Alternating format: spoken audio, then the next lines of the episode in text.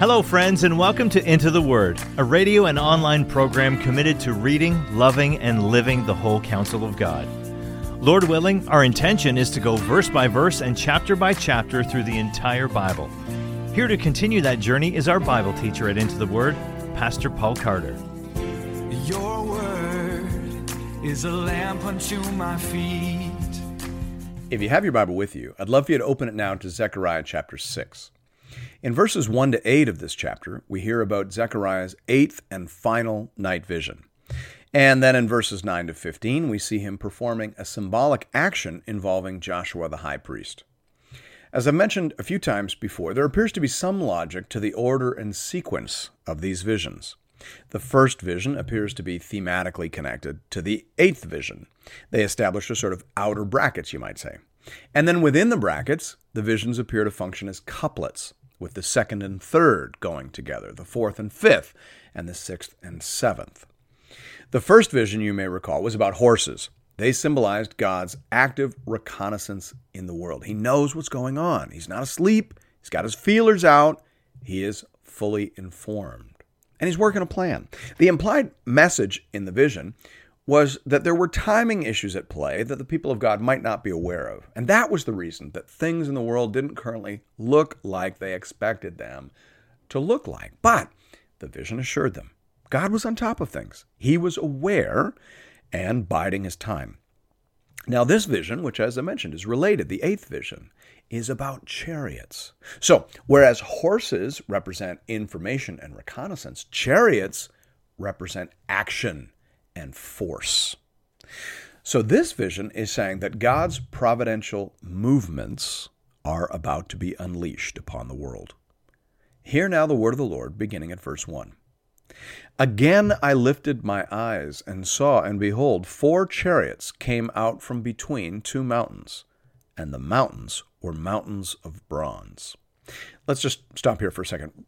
Why are these mountains bronze? Mountains are not usually bronze. Mountains are usually gray or black or green, depending upon whether they are bare stone mountains or stone mountains covered in dirt and vegetation. So, why bronze?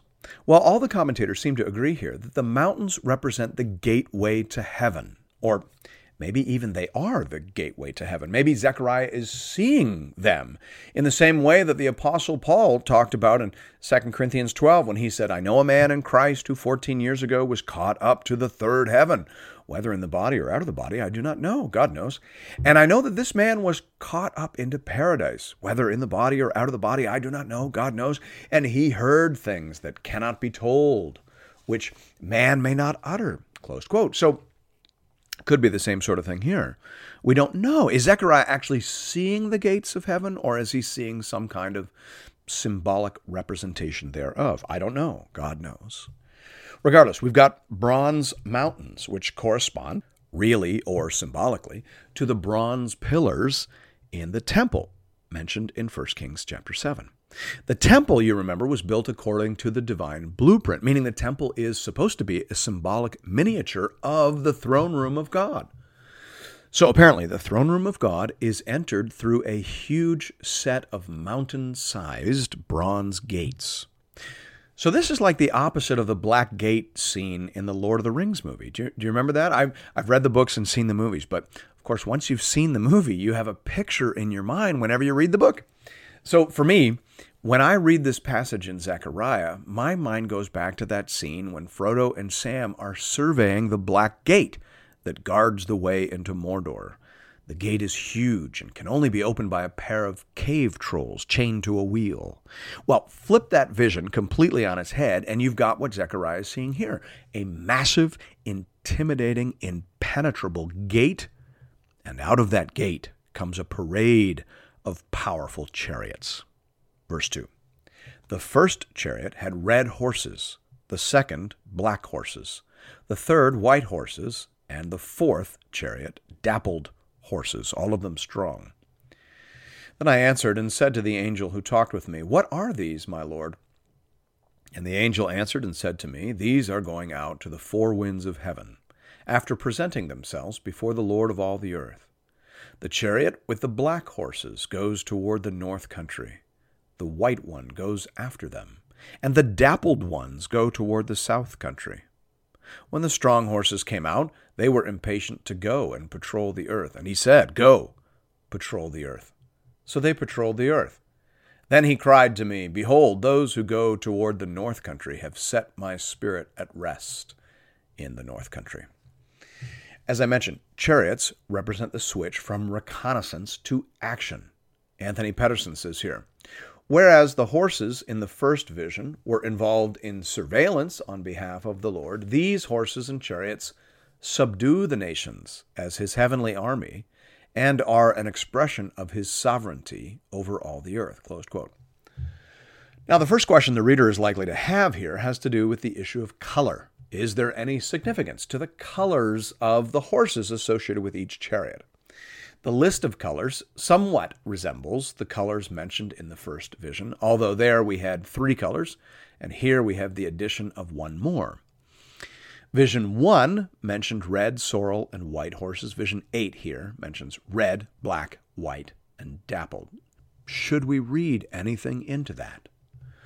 Thomas McComiskey says helpfully here since the text assigns no cognitive value to the colors, we need regard them as nothing more than motifs that convey a sense of vibrancy and emotion to the drama unfolding before us. The addition of another color need not greatly concern us if it was symbolically necessary to include a fourth horse in the vision. And I think that's the path of wisdom. Generally speaking, as we talked about in the last chapter, if the symbolism isn't obvious or explicit, then it probably isn't relevant. Now, in the book of Revelation, in chapter 6, there is a vision there that clearly borrows and builds upon this vision. And in that vision, I think the colors probably do mean something. But the colors there seem to be tied to the symbolic function of each horse. So, Revelation 6 1 to 8 says, Now I watched when the Lamb opened one of the seven seals, and I heard one of the four living creatures say with a voice like thunder, Come! And I looked, and behold, a white horse and its rider had a bow, and a crown was given to him, and he came out conquering and to conquer. When he opened the second seal, I heard the second living creature say, Come. And out came another horse, bright red. Its rider was permitted to take peace from the earth, so that people should slay one another, and he was given a great sword. When he opened the third seal, I heard the third living creature say, Come. And I looked, and behold, a black horse, and its rider had a pair of scales in his hand. And I heard what seemed to be a voice in the midst of the four living creatures saying, A quart of wheat for a denarius, and three quarts of barley for a denarius, and do not harm the oil and wine. When he opened the fourth seal, I heard the voice of the fourth living creature say, Come. And I looked, and behold, a pale horse, and its rider's name was Death and Hades followed him.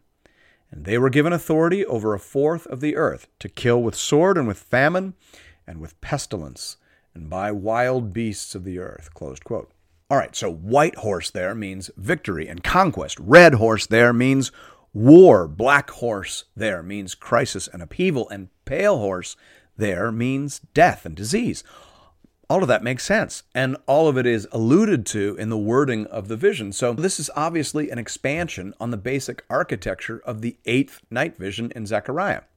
And in the expansion, the colors are connected to the symbolism. In the podcast series on Revelation, I said that the book of Revelation is like a picture painted with colors lifted from Old Testament canvases.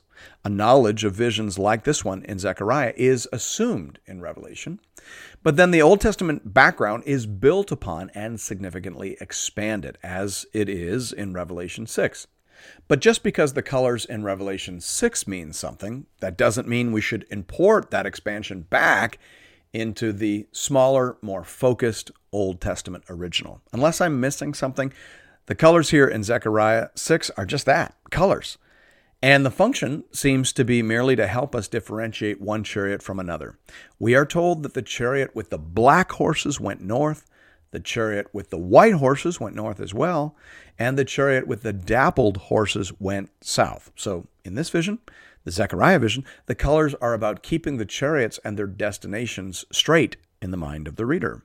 Obviously, the sequence and order here is important. Three things stand out immediately to me. First of all, a double portion of providential action went north.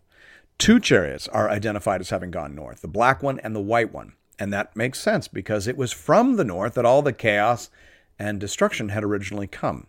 The Babylonians invaded Israel from the north.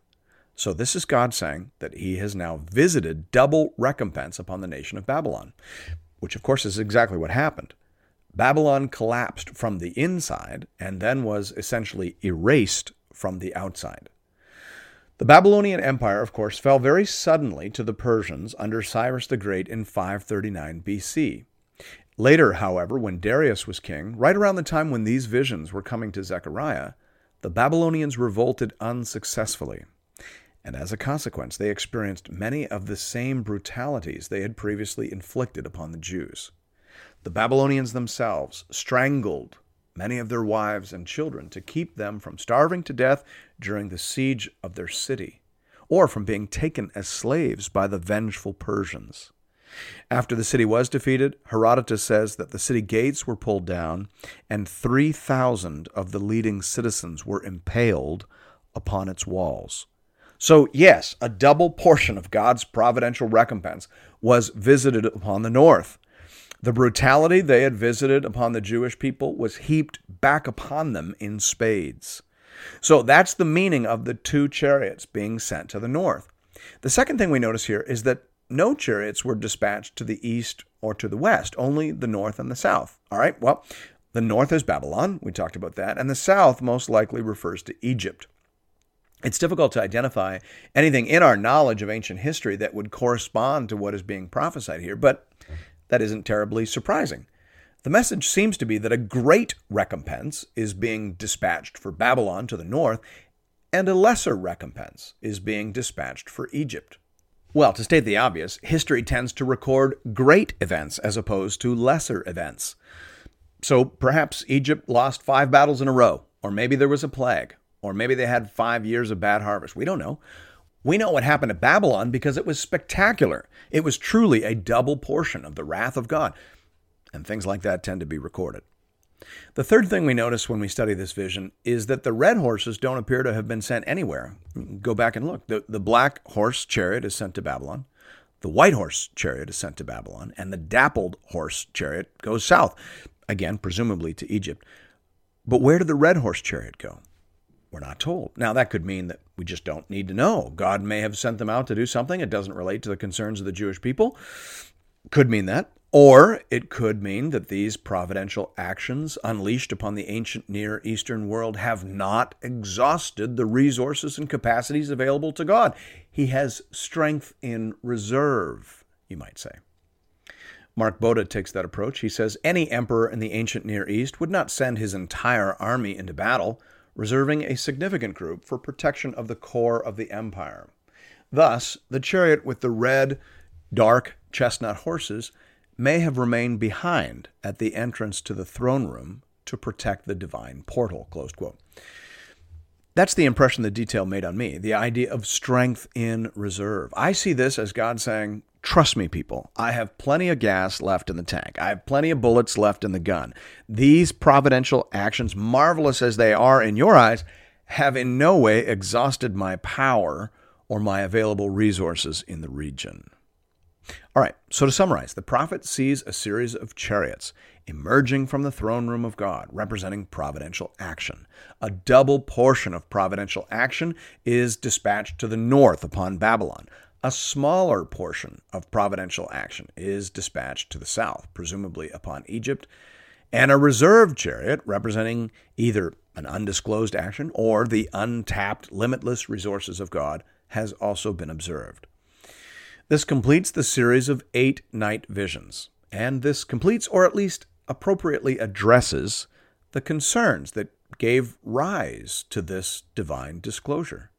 The original issue was that the Jewish people were concerned that the nations, though most particularly the nation, Babylon, that had abused and oppressed them had gone unpunished. But now, after seeing all these visions and being assured of all this awareness, action, and activity, the people should now be at rest. Indeed, God's Spirit is at rest with respect to the North Country. That's the message at the conclusion of the sequence in verse 8. And that's the interpretation suggested by the Tyndale Old Testament commentary here. It says, Recent events had been the work of God's Spirit, but now that work is finished, and the messengers to the north have set God's Spirit at rest. No more remains to be done. Closed quote. I think that's exactly right. In verses 9 to 15, now we learn about a prophetic action that Zechariah is ordered to enact with respect to Joshua the high priest. It's the first of three symbolic actions featured in the book. We begin reading about it in verse 9. And the word of the Lord came to me Take from the exiles Heldai, Tobijah, and Jedaiah, who have arrived from Babylon, and go the same day to the house of Josiah, the son of Zephaniah. Take from them silver and gold, and make a crown, and set it on the head of Joshua, the son of Jehozadak, the high priest. And say to him, Thus says the Lord of hosts Behold the man whose name is the branch, for he shall branch out from his place, and he shall build the temple of the Lord. It is he who shall build the temple of the Lord, and shall bear royal honor, and shall sit and rule on his throne. And there shall be a priest on his throne, and the counsel of peace shall be between them both. And the crown shall be in the temple of the Lord as a reminder to Helem, Tobijah, Jedaiah, and Hen the son of Zephaniah. And those who are far off shall come and help to build the temple of the Lord. And you shall know that the Lord of hosts has sent me to you. And this shall come to pass, if you will diligently obey the voice of the Lord your God.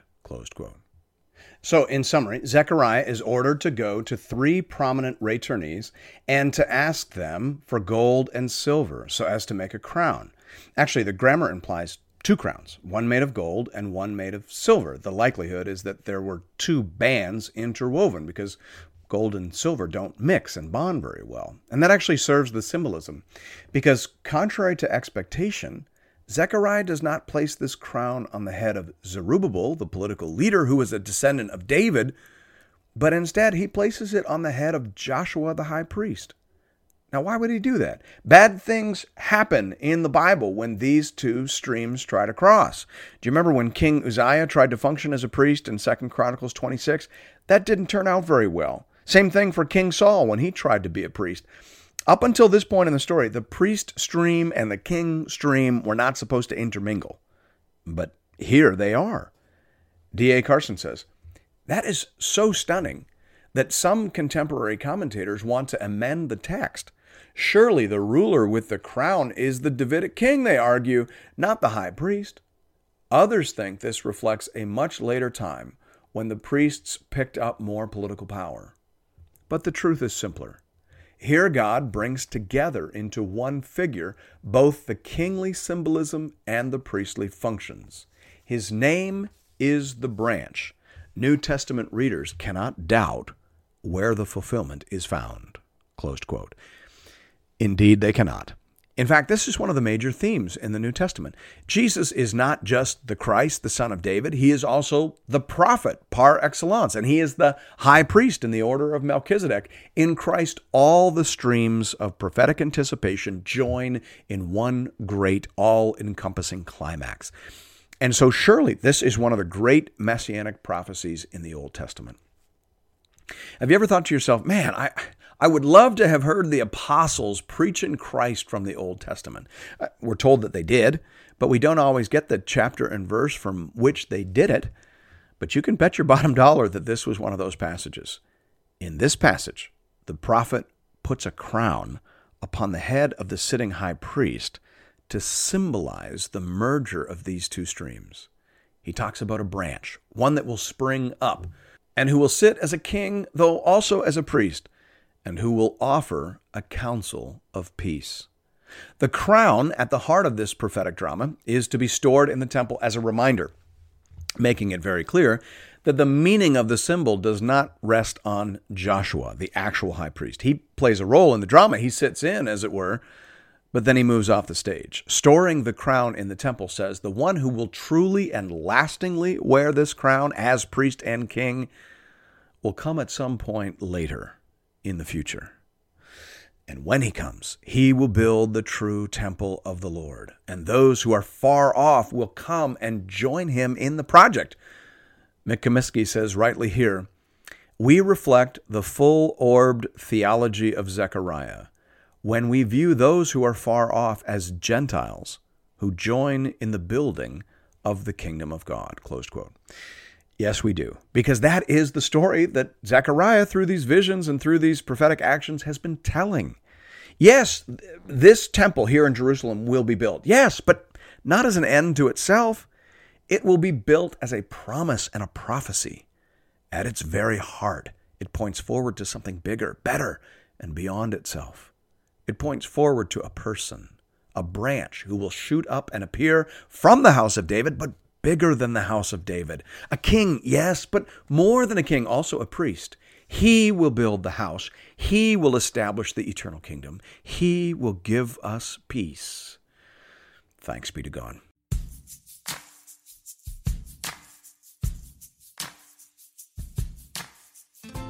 And thank you for listening to another episode of Into the Word. If you've appreciated the Into the Word ministry, I'd like to personally invite you to pay it forward by supporting one of our preferred mission partners. For the remainder of this year, we are highlighting the church planting ministry Mile 1 in St. John's, Newfoundland. Newfoundland is classified as an unreached population, with less than 2% of people identifying as evangelicals. Mile One Ministries is committed to helping healthy churches plant other Bible believing, gospel preaching churches. Here at Into the Word, I only promote ministries that I have firsthand, on the ground experience with.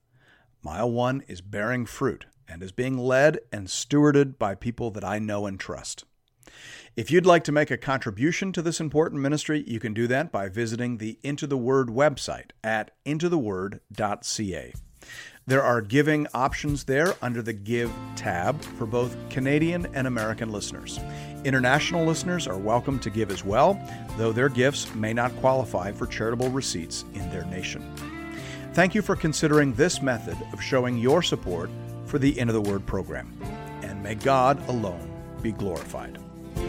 Your word is a lamp unto my feet